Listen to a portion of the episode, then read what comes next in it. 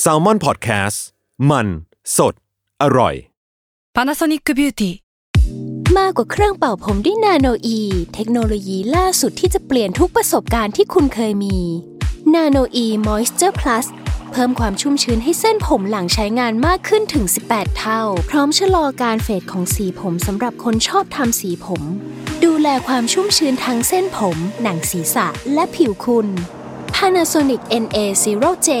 มีเทคโนโลยี nanoe ที่ care only you ทฤษฎีสมคบคิดเรื่องลึกลับ สัตว์ประหลาด ฆาตกรรม ความลี้ลับที่หาสาเหตุไม่ได้ เรื่องเล่าจากเคสจริงที่น่ากลัวกว่า fiction สวัสดีครับ ผมยชญ์ บรรพพงศ์ผมธัญวัฒน์อิพภูดม นี่คือรายการ Untitled Case สวัสดีครับ ยินดีต้อนรับเข้าสู่รายการ Untitled Case ตอนที่ 154 ครับผครับมสวัสดีครับ ผมสามารถเริ่มรายการโดยการมองกล้องแทนไม่แต่ไม่มองคุณได้ไหมไม่ได้ พี่จำไม่ได้เราเคยโดนรีชูดเพราะว่าเรามองกล้องอะหรอนี่ผมมองกล้องอยู่อะลองดูก็ได้ไหนๆทำเขาจะตัดแล้วไหมไม่ไม่ตัตัดดลองลองทำมาหลายรอบแล้วทั้ง EP จริงๆ ผมก็ไม่ได้อยากมองหน้าพี่อะผมมองกล้องเอาด้วยอะไรว่าเกย์กันแหละสวัสดีครับสวัสดีครับอะ วันนี้เราอยู่ในทีมอะไรครับ วันนี้เราอยู่กันในทีม transportation หรือว่าอืมขนส่ง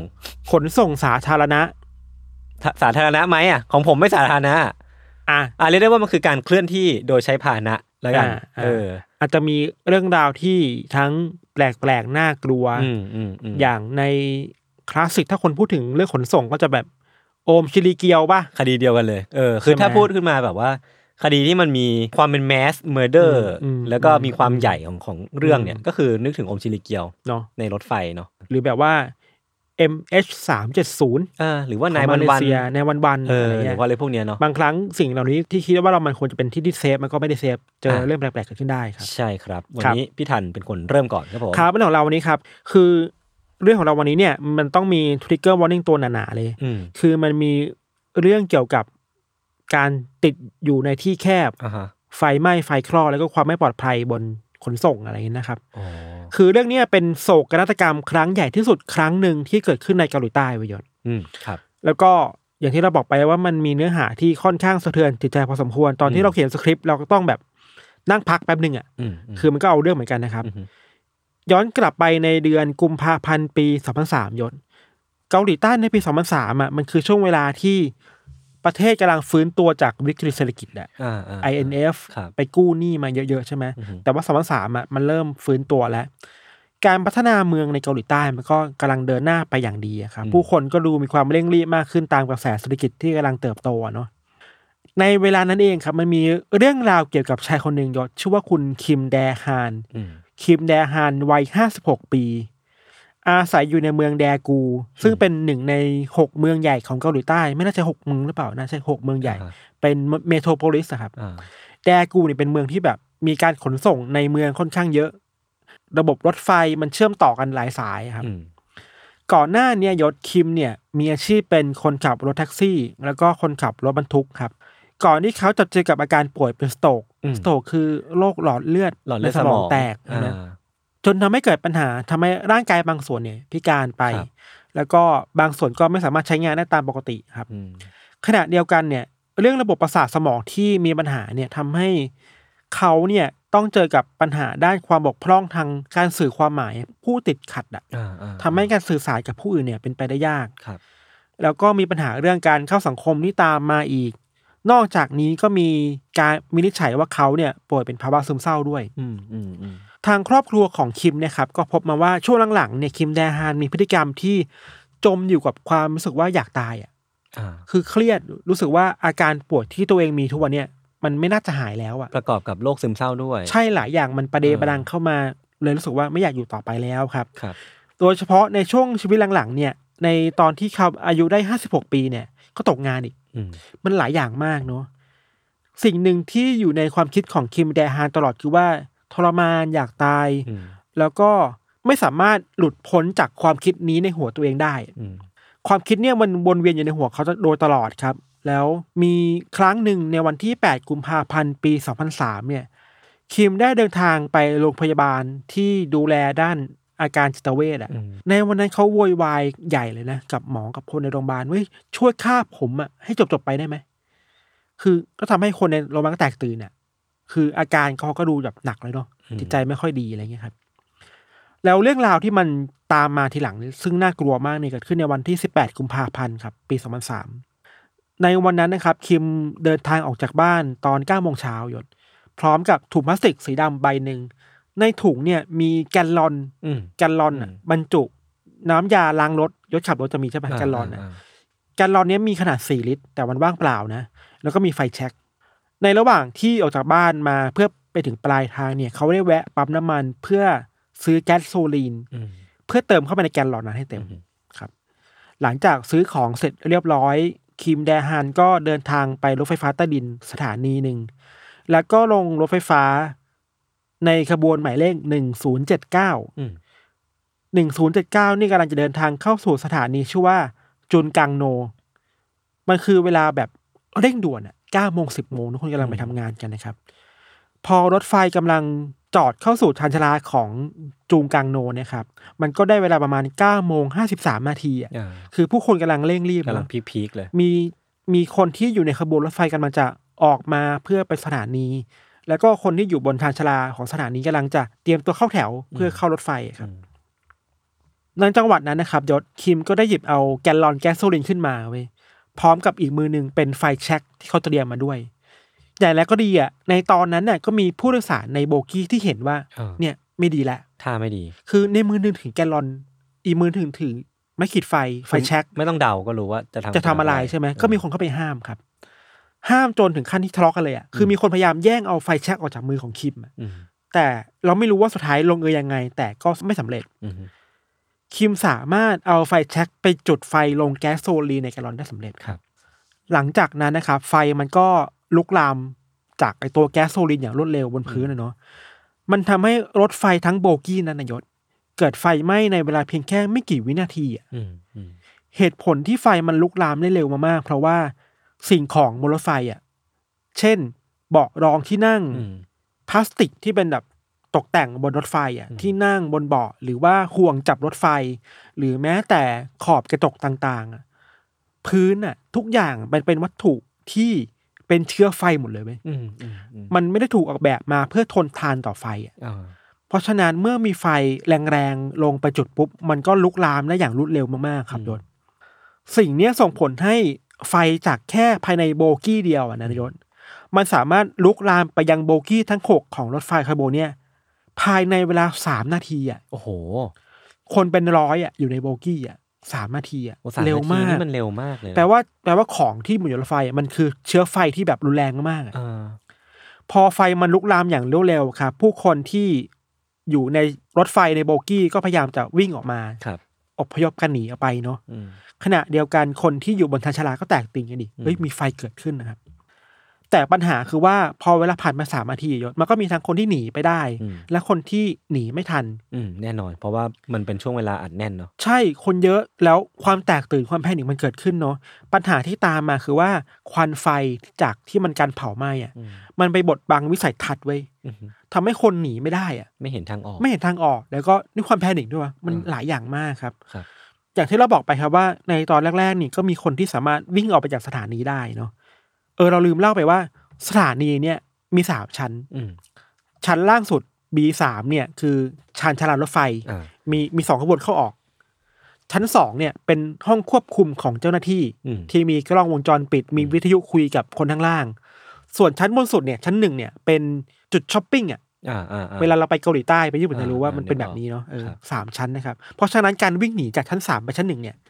ยากอืมมันผ่านอะไรหลายอย่างแล้วมันมันมีประตูเยอะมีที่ขั้นเยอะ ปัญหาคือว่าในตอนที่ผู้โดยสารสามารถวิ่งออกมาได้ครับยศ ภายในสถานีมันก็มีระบบดักจับควันไฟอะ อันเนี้ยโหดร้ายมากคือว่า พออุปกรณ์มันสามารถดักจับควันได้แล้วอะ สิ่งที่ตามมาระบบอัตโนมัติคือว่า มันทำการปิดประตูทุกอย่างลงมาหมดเลยเว้ย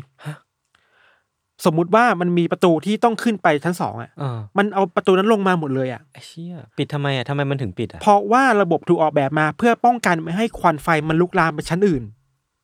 อ๋อแต่มันลืมคิดถึงว่าแล้วคนหนีจะหนียังไงอะ โเราแม่งแบบว่า มันต้องเป็นกลไกที่แน่นหนามากๆอะนึกถึงว่าประตูที่มันแบบหนาหนาๆใหญ่ ๆ ที่มัน เออเออปิดลงไปทางเพื่อล่างกันข้างคบวันนได้ ไม่ให้แบบเล็ดลอดใช่เพื่อกันควันไฟหรือว่ากันไฟไม่ให้มันลุกลามไปชั้นสองได้อะครับ แต่จะลืมคิดไปว่าเอ้ยแล้วคนทำไงอะ อืมใช่ไหมตอนเนี้ยเราคิดว่าทุกคนน่าจะนึกภาพบอกว่าสถานการณ์คือว่าที่ชานชาลามันมีรถไฟหนึ่งขบวนที่ไฟไหม้อย่างรุนแรงหกโบกี้อะครับ มีคนกำลังวิ่งหนีตายเยอะมาก คนอืมแตกตื่นกัน แต่ว่าทุกคนไปหยุดอยู่ที่ทางตันที่หนีขึ้นไปข้างบนไม่ได้ อืมจริงๆเขาบอกว่ามันก็มีประตูอื่นนะ ทางออกอื่นเดี๋ยวด้วยความแพนิคกันนึกออกปะอืมอืมอืมคนมันก็แบบยากอะครับ สถานการณ์ในชันชาลานั้นคือว่ามันคือการ ปิดตายอะห้องที่ไฟไหม้อะอืมพูดอย่างนี้ก็ได้เนาะในบางข้อมูลบอกนายศว่าหลังจากที่ไฟไหม้ไปอะครับ รถไฟอะมันก็เกิดการตัดระบบไฟฟ้าภายในรถไฟ หมายความว่า ประตูออกของรถไฟอะก็ออกไม่ได้ก็ปิดเหมือนเดิมอ่าเพราะฉะนั้นคนที่ติดอยู่ในโบกี้อะเขาออกจากรถไฟไม่ได้ โอ้โหท่ามกลางไฟที่มันกำลังลุกโหมอย่างรุนแรงมากอ่าๆครับ อย่างรวดเร็วครับ ทุกอย่างมันดูโกลาหลและดูน่าเศร้าไปหมดเลยอะครับ คำถามคือแล้วพนักงานชั้นสองอะทำอะไรอยู่ที่เป็นศูนย์ที่เป็นปฏิบัติศูนย์ปฏิบัติการอะอ่าในตอนนั้นนายศก็มีคนที่พยายามใช้โทรศัพท์ฉุกเฉินอ่าที่ติดอยู่ตามเสาไฟฟ้าเรานึกออกเราเราเราสมมตินะครับจะเป็นแบบนั้นเนี่ยแจ้งเตือนไปชั้นสองเว้ยกดปุ่มแจ้งเตือนภัยไปด้วย ติดต่อไปด้วย แต่เราไม่รู้ว่าเพราะพนักงานสับเพร่าหรือว่าไม่มีความรู้เรื่องการรับมือปัญหาแบบเนี้ยอืมสิ่งที่ทำคือก็ปล่อยให้สถานการณ์อะ มันดำเนินต่อไปเว้ย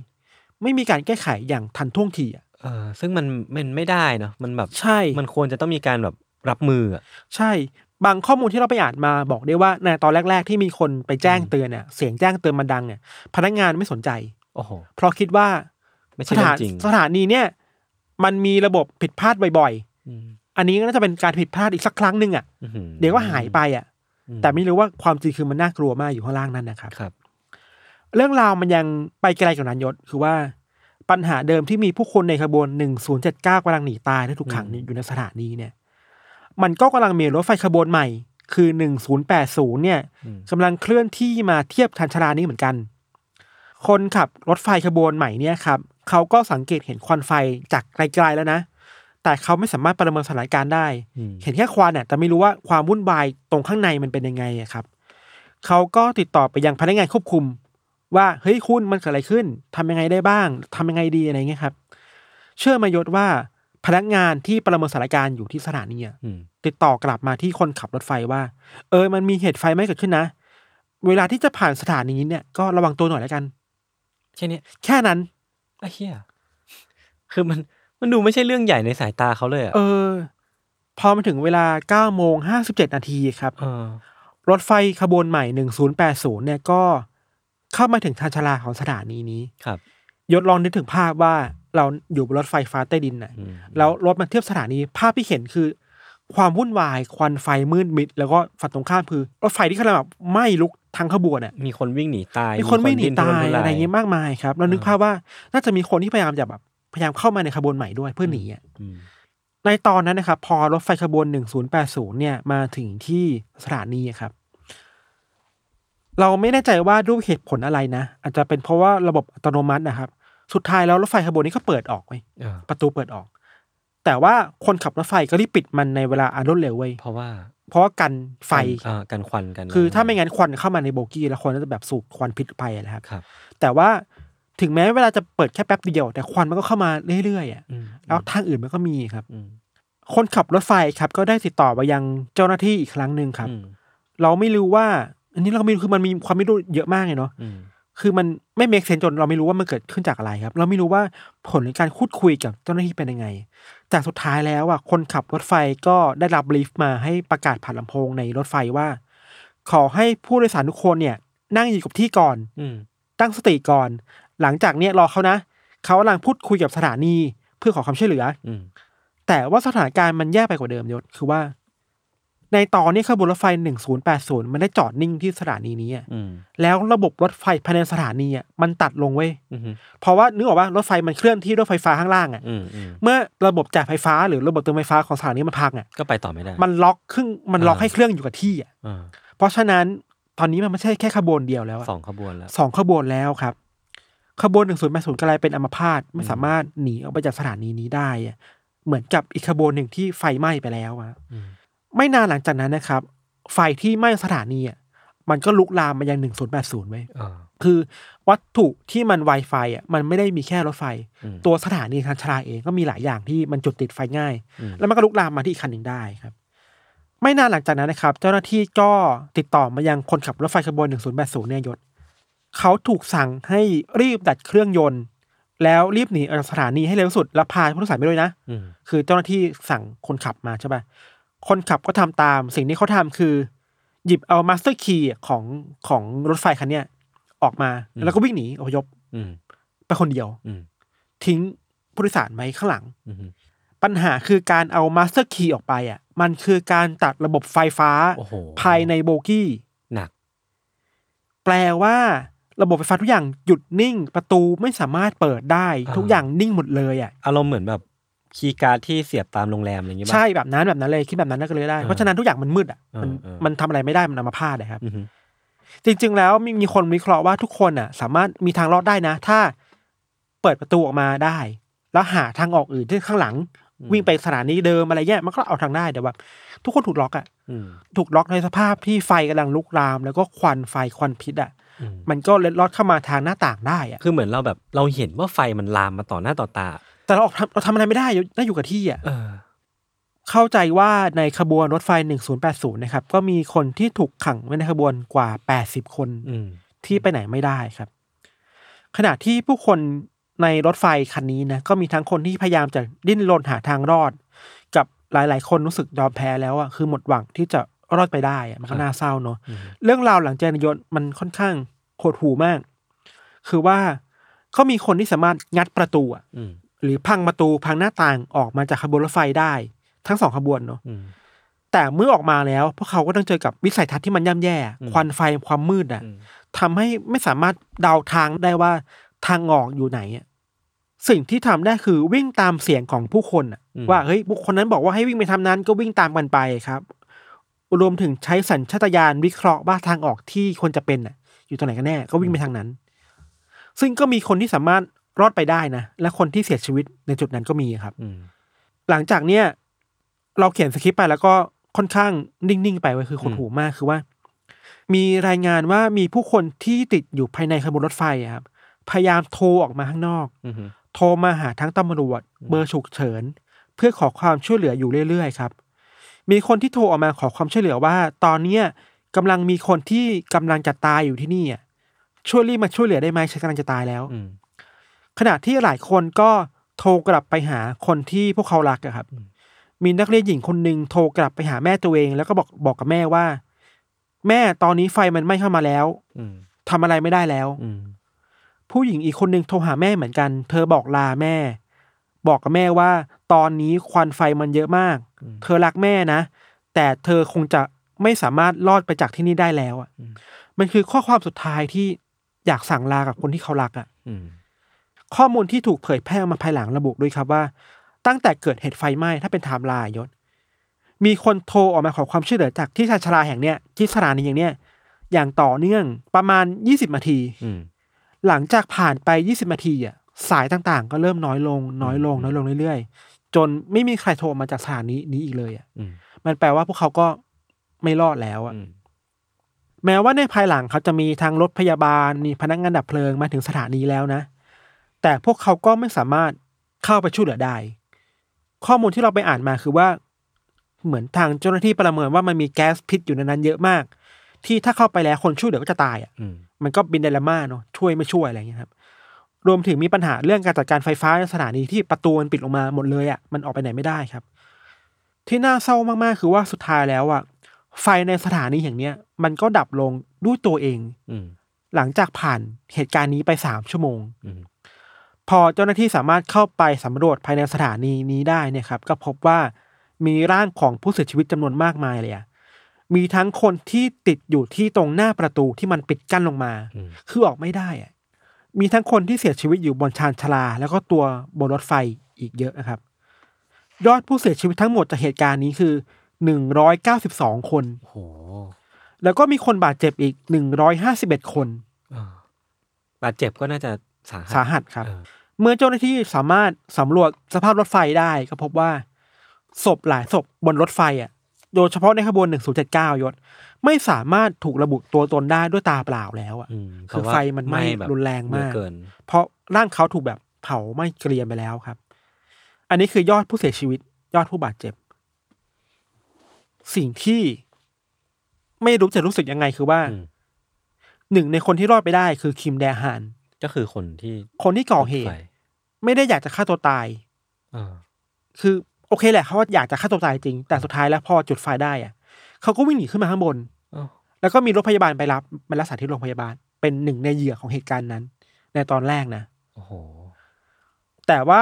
ตำรวจก็สามารถตรวจสอบกล้องวงจรปิดครับจนสามารถระบุตัวตนได้ว่าใครเป็นคนร้ายแล้วก็ตามไปจับคิมไดฮานอยู่ที่โรงพยาบาลครับครับ คิมไดฮานสารภาพในเวลาต่อมาว่า เขาทำลงไปเพราะว่าอยากฆ่าตัวตายอืมแต่ก็ไม่อยากตายคนเดียวอืมก็เลยก่อเหตุครั้งนี้ขึ้นมา ส่วนอื่นๆก็มีทั้งคนขับรถทั้งขบวน 1079 1080 ที่หนีออกมารอดมาได้ ก็ถูกดำเนินคดีด้วยอืมในฐานะปล่อยปละละเลย แบบไม่รัดกุมพออะไรเงี้ยครันี่บซึ่งอันนี้ก็พูดยากเนอะเพราะว่า เขาก็หนีเพื่อเอาตัวรอดชีวิตตัวเอง แต่ว่าอืม ในแง่หนึ่งในหน้าที่ของเขามันก็มีแบใช่บส่วนที่เขาต้องเราว่ารับผิดเกาหลีชอบใต้มีกฎหมายแบบนี้อยู่อะาคือเมื่อคุณเป็นคนดูแลพวก public transport คุณมีความรับผิดชอบเหล่านี้อะอืมคุณปล่อยคนเสียชีวิตแปลว่าคุณก็มีความผิดหรือเปล่า มันคือ burden ของคุณอะไรเงี้ยนะ ใช่ครับ แล้วนอกจากคนขับรถไฟก็มีเจ้าหน้าที่ชั้นสองอะที่เราบอกอะที่สะเพร่าอีกเยอะมีเจ้าหน้าที่อีกหลาย ๆ คนที่ก็ถูกดำเนินคดีด้วยนะที่แบบประมาทเลินเล่อครับอืม เหตุการณ์นี้ก็เป็นบทเรียนครั้งใหญ่ที่สุดอืมใหญ่มากครั้งหนึ่งของเกาหลีใต้ที่ทำให้มีการเรียกเราให้ปฏิรูปรถไฟฟ้าใต้ดินไว้อ่าอย่างแน่ๆคือว่าไอ้พวกวัสดุภายในรถไฟอะมันครับเก่ามากแล้วอะอืมไม่มีใครคิดเลยเหรอว่า ถ้าไฟมันติดขึ้นมา มันจะเป็นแบบนี้อะอืมอืมอืมเขาก็เลยมีการเปลี่ยนแปลงหมดเลยอะอืมจนถึงทุกวันนี้ครับ เข้าใจว่าทุกครั้งที่ถ้าใครไปเกาหลีใต้แล้วขึ้นรถไฟ หลาย ๆ อย่างระบบความปลอดภัยวัสดุต่าง ๆ เนี่ยก็ คือบทเรียนมาจากเหตุการณ์นี้แหละจำได้ ผมเพิ่งไปเกาหลีมาแบบในรอบแบบสี่ห้าปีเนี่ยก็รู้สึกว่าเออรถไฟมันก็ใหม่มากเลยนะเออ แต่ว่าก็ไม่เคยรู้มาก่อนว่ามีเรื่องนี้เกิดขึ้น เราอะรู้สึกว่าเหตุการณ์นี้เนี่ยมันสามารถควบคุมความเสียหายได้มากกว่านี้ อืมอืมถ้าระบบการดูแลความปลอดภัยมันถูกออกแบบมาอย่างรัดกุมอะ มันไม่ควรจะเป็นแบบนี้อะ ใช่ คือในทางวิศวกรรม ในทางสถาปัตยกรรม โครงสร้างของอาคารอ่าวัสดุต่างๆ เนี่ย มันสามารถช่วยเหลือผู้คนจากภัยพิบัติ หรือเหตุการณ์ไฟไหม้ที่มันน่ากลัวได้อะมันฟังแล้วมันเศร้าอะเพราะว่าพี่ทันแบบให้ดีเทลหลายอย่างมาก ทั้งเรื่องของอืมการแบบกลไกบางอย่างอืมที่มันทำงานโดยที่ไม่ได้มีการคิดเผื่อล่วงหน้าใช่ว่าถ้าเป็นคนทำไงอืมหรือแม้กระทั่งว่าการปล่อยปละละเลยการหละหลวมของเจ้าหน้าที่ปฏิบัติการ ใช่คือแตะไปทางไหนเจอปัญหาหมดเลยเออทั้งคนทั้งระบบทั้งครับวัสดุเออโอ้โหแม่งแบบหดหู่ เยอะแยะมากมายครับหดหูจริงเราว่าเรื่องนี้มองได้สองเรื่องคือ อันแรกคือตัวคิมแดฮานเองแหละอืมคือก็เป็นผู้ตามตรงก็เป็นคนที่มีปัญหาด้านจิตใจสุขภาพจิตสุขภาพจิตแล้วก็อาจจะมีความรู้สึกอยากฆ่าตัวตายครับการตรวจสอบสิ่งของคนน่ะว่าเอ้ยคุณสามารถเอาแกลลอนน้ำมันขนาดนี้ไปถึงรถไฟได้ยังไงนะอืมก็เป็นเรื่องหนึ่งที่คนก็เถียงกันในเกาหลีใต้ครับอืมตัวคนอะสุขภาพผิดไหมผิดจริงทำเรื่องที่น่ากลัวจริงๆผิดโหอดยู่ร้ายแล้วมากเออตัวระบบเองก็ตั้งตั้งคำถามด้วยว่า สมมติว่าถ้าระบบมันออกแบบมาดีจริง ๆ อะเออมันจะสามารถป้องกันเหตุเหล่านี้ได้ตั้งแต่แรกหรือเปล่านะหรือว่าถ้าสมมติน้อยที่สุดอะอะความให้เสียมันหายให้มันมินิมัลหรือว่าเขาแค่ให้ชมันตี้น้อยที่สุดอะเออเออเออนั่นแหละครับนี่คือเหตุการณ์ที่เราคิดว่าก็เป็นเรื่องหนึ่งที่เราในยูซีแล้วรู้สึกว่าหดหูใจที่สุดเรื่องนี้หดหูหดหูสภาพที่เราไม่สามารถหนีไปไหนได้ยศเออ มันน่าจะแบบสิ้นหวังมากเลยนะเออ ครับแล้วประแบบมาณนี้ มันดีเทลมันเยอะ แล้วมันทำให้เราแบบรีมายถึงเคสของอืมซันติก้าผับ ใช่หรือว่าที่ชนบุรีเมื่อผับที่ชนบุรีเมื่อเมื่อวะเมื่อคืนนี้ที่เราอัดกันก็คือใช่วันที่สี่วันที่ห้าอะไรเงี้ยเรายังตกใจเลยว่าเราเขียนสคริปต์เสร็จอะแล้วเราไม่เห็นข่าวที่ชนบุรีครับแล้วนึกกลับไปที่ซานติก้าอืมมันมีความคล้ายกันหลายอย่างมาก อืมคืออย่างแรกคือ การออกแบบอาคารการออกแบบครับสิ่งที่เราอยู่ด้วยอะมันกันไฟได้แค่ไหนนะอืมใช่ป่ะมันกันภัยพิบัติได้ดีหรือเปล่า นั่นสิ ไม่ว่าคนจะทำอะไรก็ตาม ถ้าระบบมันดีอะมันก็ป้องกันได้หรือเปล่านะแล้วก็คือมันเป็นเคสที่ทำให้เรามองรอบตัวเปลี่ยนไปแล้วกันอืว่าสมมุติว่าเราไปรถไฟฟ้าใต้ดินอืมเราจะเริ่มเริ่มมองมากขึ้น เริ่มใช่ใส่ใจใช่มากขึ้นว่าแบบใช่เออมันมันปลอดภัยกับเราจริงหรือเปล่า แต่ก็ไม่อยากให้เป็นเคสที่ทำให้มันมีแรงกระเพื่อมมาแค่แบบ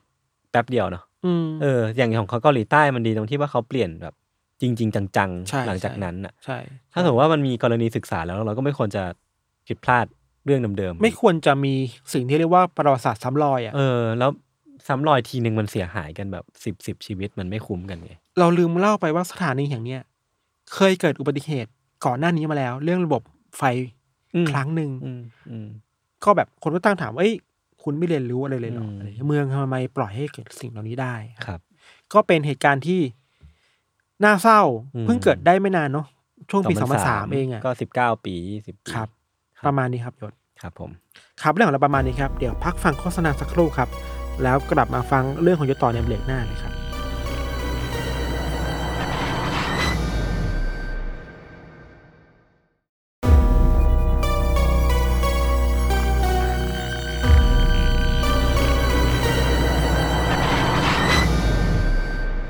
โอเค ก็กลับมาอยู่ในเบรกที่สามครับของรายการ a n a l y Case episode ที่หนึ่งร้อยห้าสิบสี่นะครับผม ครับ เพื่อไม่ให้เป็นการหดหู่จนเกินไปอืมแวะขายเสื้อหน่อยอ่านี่เสื้อนี้คือเสื้อของวง Quick Sand b a s วงที่ดังที่สุดในประเทศไทยตอนนี้ ใช่เป็นรองแค่พี่เบิร์ด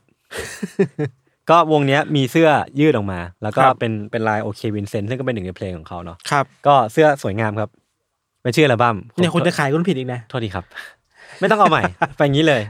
ให้ให้รู้ว่าผมแม่งแบบไม่เตรียมตัว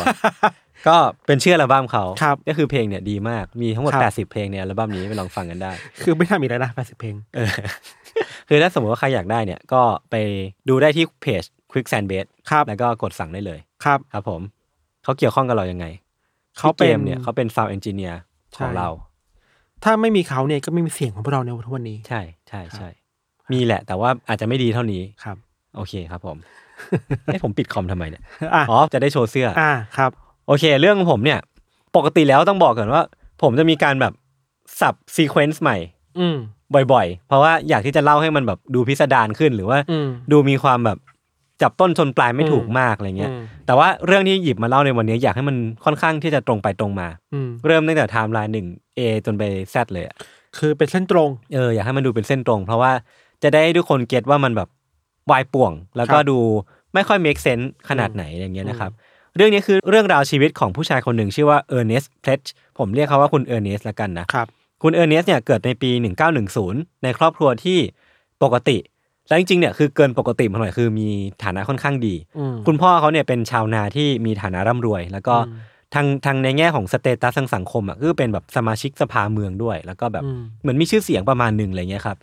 ซึ่งตัวคุณเออร์เนสเองเนี่ยก็เป็นเด็กที่ฉลาดพอตัวอืมมีหัวทางด้านการช่าง แล้วก็ สนใจทางด้านเนี้ยแบบค่อนข้างเด่นชัดมากๆเลยอืมแล้วก็ดูเหมือนว่าจะไปได้ดีทางด้านนี้ จนวันหนึ่งเนี่ยในขณะที่เขายังเรียนอยู่เนาะในอยู่ช่วงแบบมัธยมปลายอะไรเงี้ยครับเขาก็ได้ไปขอคุณพ่อให้ซื้อของอย่างหนึ่งให้ เพื่อที่จะเติมเต็มความฝันทางด้านนี้อืมเหมือนแบบพอรู้ตัวแล้วว่าจะไปทางด้านเนี้ยก็ขอคุณพ่อ แบบขอซื้อสิ่งนี้ได้ไหมเพื่อมาสนับสนุนอืมสิ่งนั้นที่เขาขอพี่ทันมันคือ เครื่องบิน อ่า คนแบบไหนอยากได้เครื่องบินวะคือ คือคนแบบไหนอะไม่แปลกแต่ว่าคนแบบไหนที่กล้าขอพ่อซื้อเครื่องบินอะอะนึกออกไหมอ่าเออ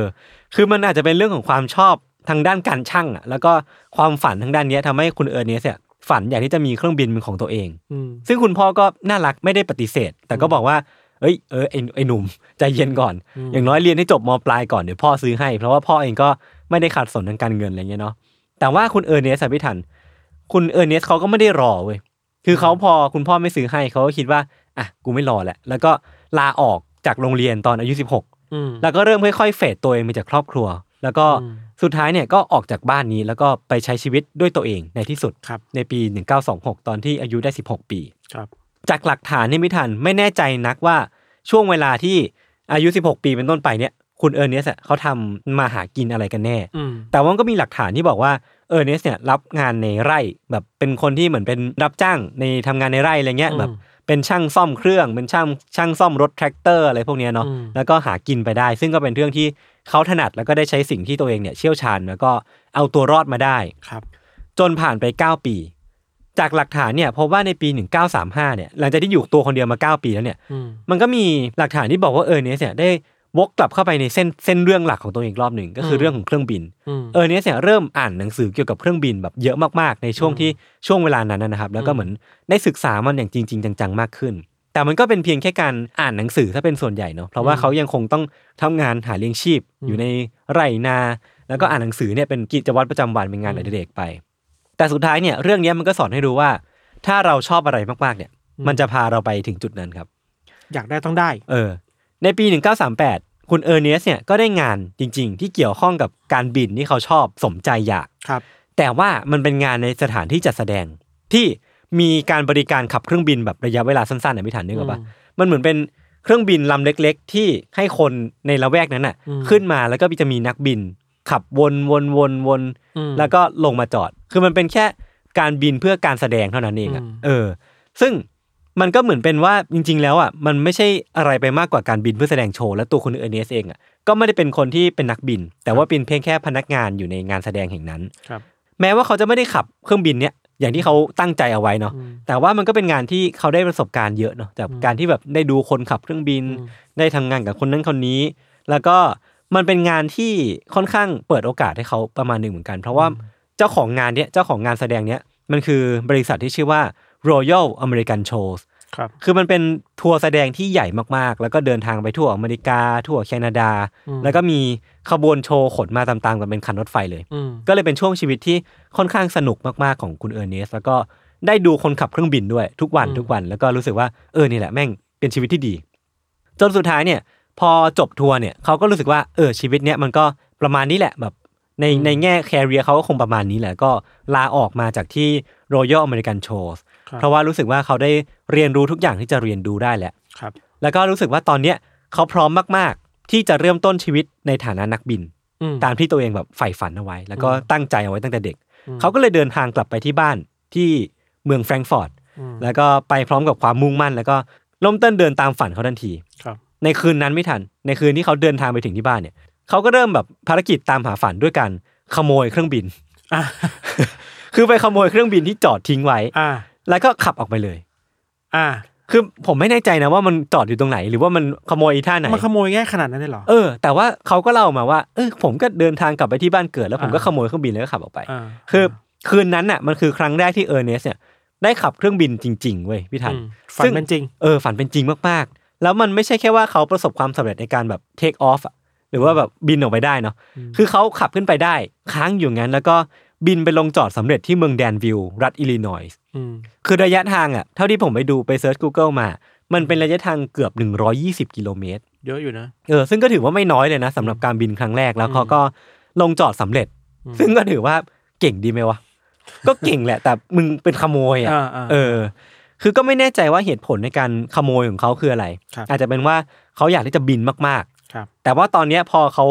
ขโมยมาแล้ว พอเขาบินลงมาจอดแล้วเนี่ยอืมตอนนี้มันไม่ได้มีทางเลือกให้เขาแล้วนอกจากที่เขาต้องไปต่อ เพราะว่ากลัวว่าไอ้เรื่องที่เขาไปขโมยเครื่องบินมาอืมมันจะทำให้เขาแบบซวย แล้วพอเรื่องมันแดงปุ๊บเขาไม่รู้จะต้องทำยังไง คือกลับไปไม่ได้แล้วอะอืมเออทำให้เขาต้องรีบบินต่อจากเมืองแดนวิลล์เนี่ยไปเมืองเวอร์นอนรัฐเดียวกันเนี่ยครับแล้วก็ทำอาชีพขับเครื่องบินเพื่อความบันเทิงให้กับลูกค้า อย่างที่เขาเคยเป็นมาก่อนเนอะอ่าคือจากที่เขาเคยดูนักบินขับ ตอนเนี้ยเขาขโมยเครื่องบินมาแล้วก็อ่า ไปทำอาชีพนั้นแทนอ่าเออ แน่นอนว่าในพื้นที่นั้นนะที่เขาไปทำอาชีพเนี้ยพี่ทันครับไม่มีใครรู้ว่าเขาไปทำอะไรมา ไม่รู้ว่าเครื่องบินเนี้ยเขาไปขโมยมาจากไหนอืมแล้วก็ตัวคุณเออร์เนสเองอะเขาก็ไม่รู้เหมือนกันว่าเขาจะรอดไปได้อีกนานแค่ไหน แต่ว่าปัญหาเหล่านั้นอะช่างแม่งไปก่อน คือตอนเนี้ยเขากำลังจะสร้างปัญหาใหม่ขึ้นมาแล้วอ่าเออร์เนสเนี่ยได้ไปตกหลุมรักกับลูกค้าคนหนึ่งอืมที่เป็นเด็กสาวอายุ 17 ปี แล้วก็เหมือนเป็นช่วงเวลาที่ puppy love อะคือแบบว่ามันเป็นความรักที่ค่อนข้างสวยงาม คือเขาก็ขับเครื่องบินบินวนอยู่ตรงนั้นอะห้าวันติดต่อกันแล้วก็แบบสร้างช่วงชีวิตที่ค่อนข้างโรแมนติกขึ้นมา จนเออร์เนสเนี่ยตกหลุมรักแบบโงหัวไม่ขึ้นก็เลยขอผู้หญิงคนนี้แต่งงานอืมแต่ว่าพอผู้หญิงคนนี้ปฏิเสธอะอืมเออร์เนสก็แบบไม่พอใจเว้ยอืมแล้วก็ทิ้งเธอไว้ที่ใต้ต้นไม้อะอืมที่ลานกว้างๆแห่งหนึ่งตรงไหนก็ไม่รู้อะแล้วก็ขับครับเครื่องบินหนีออกมาเลย ง่ายๆแบบนั้นเออ ง่ายๆแบบนั้นเลยอ่า แล้วคือแบบผู้หญิงคนนี้ก็ถูกทิ้งไว้เว้ยอ่าแล้วพอเรื่องมันแดงไปถึงตำรวจอะก็ตำรวจก็ตามมาจับเออร์เนสอยู่ดีอะอืมคือแบบสุดท้ายทิ้งคนคือไว้อย่างงี้เหรอเออทิ้งคนไว้แล้วก็ข้อหาเรื่องของการขโมยเครื่องบินอะอืมมันก็ค่อยๆ แดงออกมาแล้วสุดท้ายเออร์เนสก็ถูกตั้งข้อหาต่างๆนานามากมาย แต่ว่าระหว่างนั้นเองอะระหว่างที่กำลังถูกคาดโทษอยู่อะระหว่างที่กำลังรอไต่สวนเนี่ยเขาก็ถูกปล่อยตัวออกมา เพื่อไปใช้ชีวิตรอวันที่จะถูกไต่สวนอืมแล้วมันก็เป็นช่วง gap ระหว่างที่รอไต่สวนนี่ไม่ทันอืมที่เออร์เนสเนี่ย ได้ไปสร้างปัญหาใหม่อีกรอบหนึ่งปัญหาอีกแล้ว และคราวเนี้ยแม่งดูเหมือนเป็นเรื่องที่จะใหญ่ที่สุดเท่าที่เคยทำมาเออมากกว่าขโมยเครื่องบินมากกว่าทิ้งหญิงสาวมากกว่าคดีต่างๆที่เขาก่อ เพราะว่าหลังจากนั้นเนี่ยเออร์เนสนะครับได้ไปเข้าร่วมกับคณะ Royal American Show อีกรอบหนึ่งแล้วก็ได้เดินทางไปทั่วประเทศอีกรอบหนึ่งอืมแล้วก็เป็นการร่วมเดินทางในครั้งเนี้ยที่ทำให้เขาได้พบกับหญิงสาวเข้าอีกคนหนึ่งครับ เขาและเธอได้แต่งงานกันอย่างรวดเร็ว แล้วก็ ความสัมพันธ์เนี่ยมันก็พัฒนาไปอย่างรวดเร็วเช่นกัน แต่ว่ามันเป็นความสัมพันธ์ที่ไม่คงทน เพราะว่าหลังจากคบกันไปได้ไม่กี่วันเนี่ย หญิงสาวคนเนี้ยก็บอกเลิกเออร์เนสไม่แน่ใจว่าเป็นเพราะอะไร แต่ว่าว่ากันว่าเออร์เนสเนี่ยไปขโมยของเธออืมก็เลยไม่พอใจแล้วก็เลิกกัน แล้วก็ผู้หญิงคนเนี้ยก็ทิ้งเออร์เนสไปแล้วก็หายตัวไปเลย แน่นอนว่าเรื่องเนี้ยมันทำให้เออร์เนสอะเศร้าแล้วก็ทำใจไม่ได้ เพราะว่าเขาอะเป็นหนุ่มคลั่งรักอะพี่ทันจากประสบการณ์ที่ผ่านมาเนาะคือตอนคนเนี้ยเป็นภรรยาคนที่สามของเขาแล้วอะ เออแต่เขาก็ยังคงทำใจไม่ได้ เขายังคงเป็นมนุษย์ที่มีจิตใจบริสุทธิ์แล้วก็ทุ่มเทกับความรักเต็มที่ เขาก็เลยตัดสินใจที่จะยืมรถของคนรู้จัก แล้วก็ออกตามหาภรรยาจนทั่วเมืองทั่วประเทศ เป็นเดือนๆอะ แต่ก็ยังหาไม่เจออมจนแบบสุดท้ายเนี่ยเขาเนี่ยขับรถคันเนี้ยเดินทางไปถึงที่เมืองเล็ก ๆ เมืองหนึ่งที่ชื่อว่าบรูคฟิลด์ครับที่นั่นเนี่ยครับเขาได้หักเหชะตาชีวิตอีกรอบหนึ่งอืมคือเขาอะได้ไปเจอกับนักบินคนหนึ่งครับที่มีชื่อว่าคาร์ลบิเวนส์ครับคราวเนี้ย เขากับคาร์ลได้รู้จักกัน และเขาก็ตัดสินใจว่าอะกูไม่ตามหาละเมียคนนี้อืมคือคาร์ลบิเวนส์เนี่ยเป็นนักบินอืมเขาก็เลยตัดสินใจว่าอะกูเรียนขับเครื่องบินกับคาร์ลบิเวนส์ดีกว่า จะได้ลืมเรื่องผู้หญิงไปจะได้แบบตั้งต้นชีวิตใหม่อีกรอบหนึ่ง restart ชีวิต restart ชีวิต อันเนี้ยอืมอาจจะเป็นจุดที่เขาแบบอะกูได้เริ่มต้นชีวิตใหม่อีกรอบหนึ่งแล้วแล้วก็ทิ้งปัญหาต่างๆนานาที่มันแบบคาราคาซังทิ้งเข้าไป สุดท้ายเนี่ยเออร์เนสเนี่ยก็ได้เรียนกับคาร์ลจริงๆสองครั้ง มันเป็นสองครั้งที่ผ่านไปด้วยดี จนสุดท้ายเนี่ยมันนำมาสู่ครั้งที่สามครับครั้งที่สามเนี่ยมันก็เริ่มต้นขึ้น เขาทั้งสองคนเนี่ยก็พากันทะยานขึ้นสู่น่านฟ้าไปด้วยเครื่องบินลำสีเหลืองครับแล้วก็เริ่มการเรียนการสอนตามปกติ จนเวลามันผ่านไป 40 นาทีพี่ทันอืมตอนนี้มันผ่านไปครึ่งทางแล้วครึ่งคอร์สแล้วที่ความสูง 5,000 ฟุตอืมจู่ๆเออร์เนสเนี่ยที่นั่งอยู่ที่นั่งข้างหลังคนขับอะอืมก็ควักสิ่งหนึ่งออกมาจากกระเป๋ากางเกงอ่ามันคือปืนอ่า แล้วเขาก็เอาปืนเนี้ยยิงเข้าไปที่หัวของคาร์บิเวนส์สองนัด เพื่ออะไรอะจนอาจารย์ของเขาอะเสียชีวิตคาที่อะอ่าเดี๋ยวค่อยกลับมาว่าเพื่ออะไรเนาะอ่าเออ จากนั้นเนี่ยเขาก็ผลักศพของอาจารย์ตัวเองออกไปเว้ยอ่าแล้วก็ลงมือขับเอง ขับเองแทน เออ อันนี้คือการไฮแจ็คเว้ยมันคือการอ่าอ่าเรียกว่าไฮแจ็คได้ไฮแจ็คออเขาเรียกว่าอะไรวะแบบว่าขโมยเครื่องบิน เออมันคือโจรสลัดเครื่องบินอะอืมมันคือการขโมยเครื่องบินแล้วก็อืมขับด้วยตัวเองครับ คือเออร์เนสเนี่ยก็ขับเครื่องบินลำเนี้ยที่เขาเพิ่งปล้นมาหมดหมาดๆเนี่ยไปเรื่อยๆ ก่อนที่จะลงจอดที่ย่านเชอร์รี่บ็อกซ์เพื่อนำศพของเขาเนี่ยเอาไปทิ้งไว้ครับซึ่งก่อนที่จะเอาไปทิ้งไว้เนี่ยเขาก็ทำการปลดอะไรนะนาฬิกาข้อมืออมขโมยเงินสดออกมา ทั้งหมดชิงทรัพย์ไปชิงทรัพย์ไป แล้วก็ทิ้งศพของอาจารย์เขาเนี่ยไว้ที่ฟาร์มวัวแห่งหนึ่ง ไม่ได้สนใจไม่ความสนใจรู้ความทิ้งไปดีเลยงามที่เขาให้มาเลย ถูกต้องก็คือ ทิ้งเอาไว้แล้วก็ขับเครื่องบินต่อไปทางเหนือ ก่อนที่จะไปลงจอดที่โรงนาแห่งหนึ่ง แล้วก็นอนพักที่นั่นอย่างสบายใจครับ จนเวลามันผ่านไปชั่วข้ามคืนเนี่ยพิถันเขาก็ตื่นมาแล้วก็ขับเครื่องบินลำนี้ต่อไปเขาเนี่ยมุ่งหน้าไปยังบ้านเกิดของเขาที่แฟรงก์ฟอร์ตแล้วก็มีความคิดแวบหนึ่งขึ้นมาว่าเขาอะจะทิ้งดิ่งลงไปที่โรงนาของพ่อออืมเพื่อทำการฆ่าตัวตาย เพื่อปิดเรื่องนี้ทั้งหมดลงอืมแต่ว่าหลังจากที่บินวนอยู่นาน บินวนคิดวนไปวนมาว่า เอาไงดีว่าจะทำดีไหมอืมสุดท้ายเออร์เนสก็ไม่ทำแล้วก็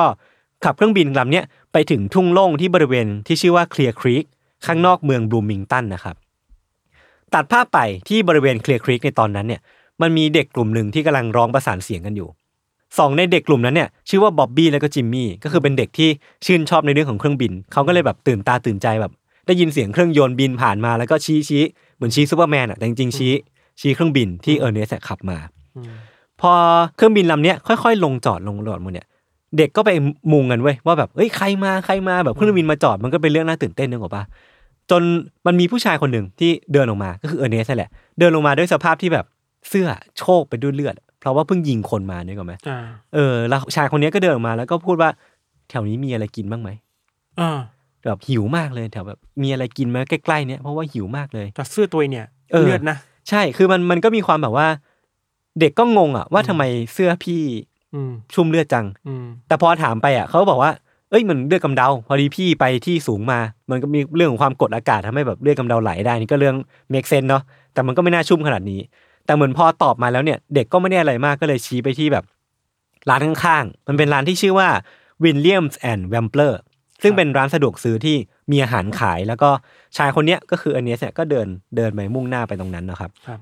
แต่ว่าตอนนั้นเองอะพี่ทัน ข่าวเรื่องที่เออร์เนสเนี่ยไปขโมยเครื่องบินของคาร์ลบิเวนส์ก็ออกวิทยุแล้วแล้วก็เป็นข่าวที่ออกไปตามสายเรียบร้อยแล้ว คือเหมือนเป็นเป็นข่าวที่ตำรวจเนี่ยกระจายเสียงไปแล้วเพื่อให้คนเนี่ยรายงานกันเข้ามาว่ามีใครพบเห็นเออร์เนสไหมอืมและนั่นนะครับทำให้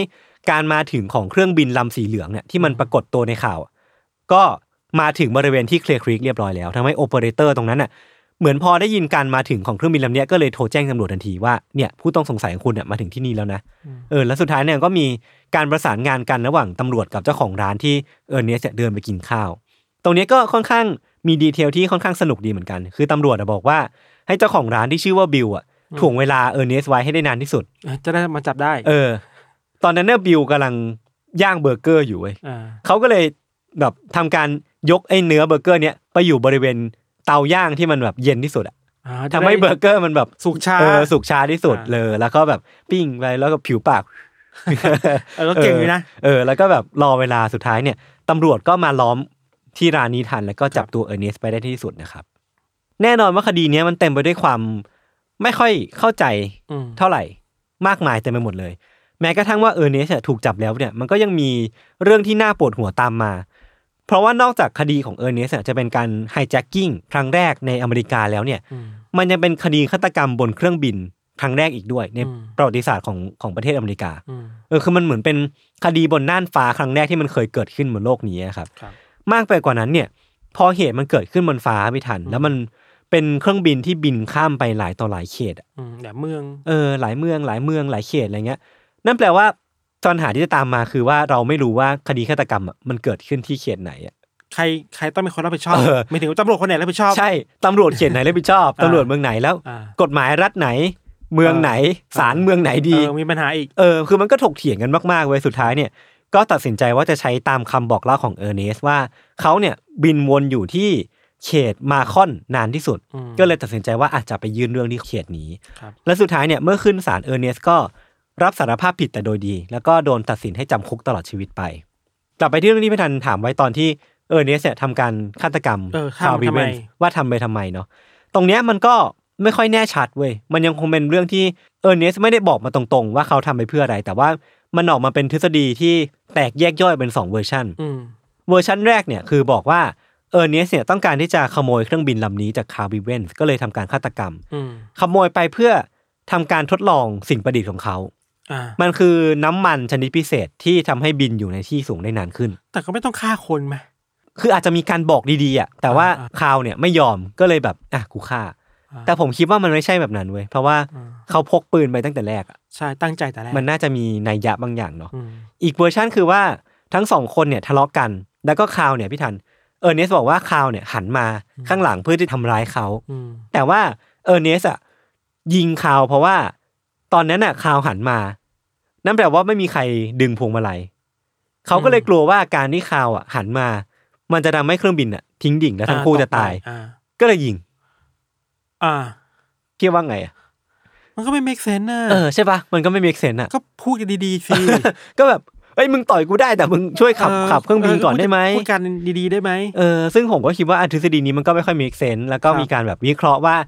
เอาจริงแล้วอะ position ของของการนั่งอะมันก็ไม่ได้เอื้ออืมกับหลักฐานนี้ขนาดนั้นอืมก็เลยคิดว่าอะปัดตกไป คือตรงเนี้ยมันก็มี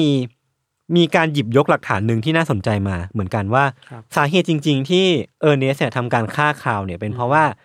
คาร์ลเนี่ยพูดกับเออร์เนสว่าเออร์เนสเนี่ยมีแววในการเป็นนักบินอืมและเขาเนี่ยควรจะเอาดีทางด้านนี้อืม คือผมคิดเอาเองนะว่าเออร์เนสอาจจะเอาคำพูดเนี้ยมาเป็นตัวตัดสินใจว่าอืมเอ้าก็มึงบอกให้กูเริ่มต้นอาชีพนักบินเนี้ยแต่กูไม่มีเครื่องบินอะอ่าให้กูทำไงอะก็เลยต้องปล้นก็เลยต้องปล้นยิงหรือเปล่าอะไรเงี้ย อืมเพราะว่าทันทีหลังจากที่คาร์ลเนี่ยพูดประโยคนี้เสร็จอะเออร์เนสก็ยิงเขาทันทีเลยอืมอะไรประมาณนี้ เดาใจยากเหมือนกันนะเออ ไม่รู้เหมือนกันว่ามันเป็นเหตุผลอะไรครับ แต่ว่าที่แน่นอนอะคือว่า ความรักในการบิน ความรักในเครื่องบินของเออร์เนสอะเป็นที่ประจักษ์ชัดมากๆ เพราะว่าเขาอะพูดประโยคนี้ซ้ำไปซ้ำมาบ่อยมากว่าเขาเนี่ยรักเครื่องบินมากเขารักในการบินมากถึงขนาดที่ว่ายอมบินมากกว่ายอมกินอะแล้วยอมฆ่าคนได้เพื่อเออและยอมฆ่าคนได้เพื่อความฝันของตัวเองก็ดูคแปรับผมลกๆแล้วนะเออเออเออแต่เหมือนว่าจริงๆแล้วเนี่ย ตัวดวงของเออร์เนสอะมันก็มีความแบบเหมือนจะเข้าข้างเขาอะเหมือนมีดาวดาวบางดวงที่หมุนอยู่ข้างบนอะแล้วก็ทำให้เขาแคล้วคลาดหลายต่อหลายรอบ เพราะว่านอกจากที่เขาจะเอาตัวรอดจากการขับเครื่องบินครั้งแรกได้แล้วอะลงจอดได้สำเร็จขับกี่รอบก็ไม่เคยแบบไม่เคยทิ้งดิ่งไปอะหรือแม้กระทั่งว่าจริง ๆ แล้วอะก่อนหน้าเนี้ยพลตัดสินอะเออเนสต้องโดนโทษประหารชีวิตด้วยซ้ำเพราะว่าไปฆ่าคน แต่ว่าเหมือนภรรยาของคาวอะไม่อยากให้มีการประหารชีวิตเกิดขึ้นอืมก็เลยขอให้เออร์เนสอะสารภาพผิดแลกกับการที่เขาไม่ต้องโดนโทษประหารชีวิตครับก็เลยรอดมาได้ ก็เลยถูกถูกจำคุกตลอดชีวิตแทน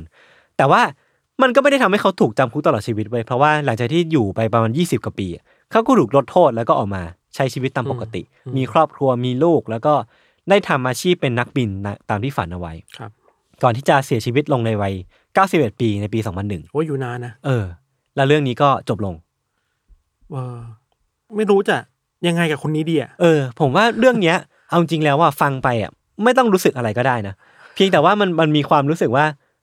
มันงงงๆอะ งงงๆกับชีวิตคนนี้อะเออมันงงงๆว่าแบบเอ๊ะพี่ไปหมดว่าทำไมต้องทำแบบนั้นพี่ทำไปทำไมอะเออทำไมทำไมวะเออเราก็ไม่รู้เหมือนกันว่าเขาทำไปทำไมครับ เออ แต่ว่าสิ่งหนึ่งที่อยากให้ทุกคนได้รับทราบคือว่ามันเนี่ยแหละเขารักในการบินอืมเออ เวลาบางทีเรารักอะไรบางอย่าง เราก็สามารถทำสิ่งนั้นได้อืมโดยไม่สนใจว่าเราต้องไปเสียสละสิ่งอื่น ใช่ แค่ไหนอะเออมันก็เป็นเออด้านมืดของความ ชื่นชอบความรักของ passion passion ความด้านมืดของ passion อีกอย่างหนึ่งเหมือนกันเออเออเออเออประมาณนี้ครับครับสนุกดี เออ มันก็เป็นอีก feel หนึ่งอะคือของพี่ทันแม่งแบบเศร้าหดหู่มากหดหู่มากผมผมยกให้เป็นเคสที่หดหู่อันดับต้นเออๆเออ คือ แล้วมันหดหู่ติดต่อกับเคสใต้ดินด้วยไงมันใช่มันก็เลยหนักเนาะครับ ครับผมของผมก็จะเป็นอีกอีกอารมณ์หนึ่งเป็นแบบ mission หน่อยๆ มีความแบบมันปั่นมันมีคดีอีกหลายอย่างนะที่เกี่ยวกับเครื่องบินๆเยอะเลยอะ ดีบีคูเปอร์อ่าดีบีคูเปอร์นี่ก็ดังมากที่เนอะไปปล้นเครื่องบินแล้วยังไม่รู้ว่าสุดท้ายแล้วเออหนีไปได้ไง พี่ไปเป็นใคร พี่เป็นใครกันกันแน่ว่าทำได้ขนาดนี้ เออ อย่าง nine one one ที่เราพูดตอนแรกก็เกี่ยวเนาะก็เกี่ยวกันก็เกี่ยว hijack เครื่องบินแบบก่อการร้ายจริง nine one one เนี่ยเราควรจะ dedicateให้แบบหนึ่งตอน เออ เหมือนกับเครื่องบินของมาเลเซียแอร์ไลน์อะเออสามเจ็ดศูนย์เออะอเอออันนั้นก็เรื่องใหญ่มากมหากาพย์มากใช่มันแบบมีหลายมิติให้เล่าเนาะเวลาพูดถึงเออร์เนสและเครื่องบินเราพูดถึงเออร์เนสเฮมิงเวย์อะ อ๋อเออเออมีที่แกก็แบบเสียชีวิตใช่ใช่เพราะเครื่องบินตกปะ อ๋อเหรออันนี้ผมไม่แน่ใจไม่แน่ใจเออไม่แน่ใจ ก็เป็นนักเขียนที่มีชีวิตที่เกี่ยวกับเครื่องบินด้วยเหมือนกัน เออคือเออร์เนสเขาเป็นคนที่แบบ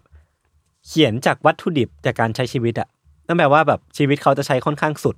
ใช่ไหมเออ แล้วเขาก็เอาชีวิตเขาอะมาถ่ายทอดเป็นเป็นงานวรรณกรรมของเขา ก็ยังมีนักเขียนอีกหลายคนนะที่มีความเกี่ยวข้องกับเครื่องบิน แล้วก็ชอบหายตัวไปอะอืมอืมอืมคนเขียนเจ้าชายน้อยอะ อ๋อเหรอ อองตวนเออเออก็ขับเครื่องบินไปแล้วก็สูญหายสาบสูญไป เออเอออันนี้เหมือนกัก็นน่าสนใจนะ เออ เออ เออ เคสเครื่องบินน่าสนใจนะเออมาคุยกันสัทีกหลังตอนสักตอนครับโอเคครับ งั้นวันนี้ก็ประมาณนี้นะครับครับติดตามรายการของเราทั้งสองคนได้ทุกช่องทางของสมอลแคสเช่นเคยวันครับนี้ผมสองคนลาไปก่อน สวัสดีครับสวัสดีครับ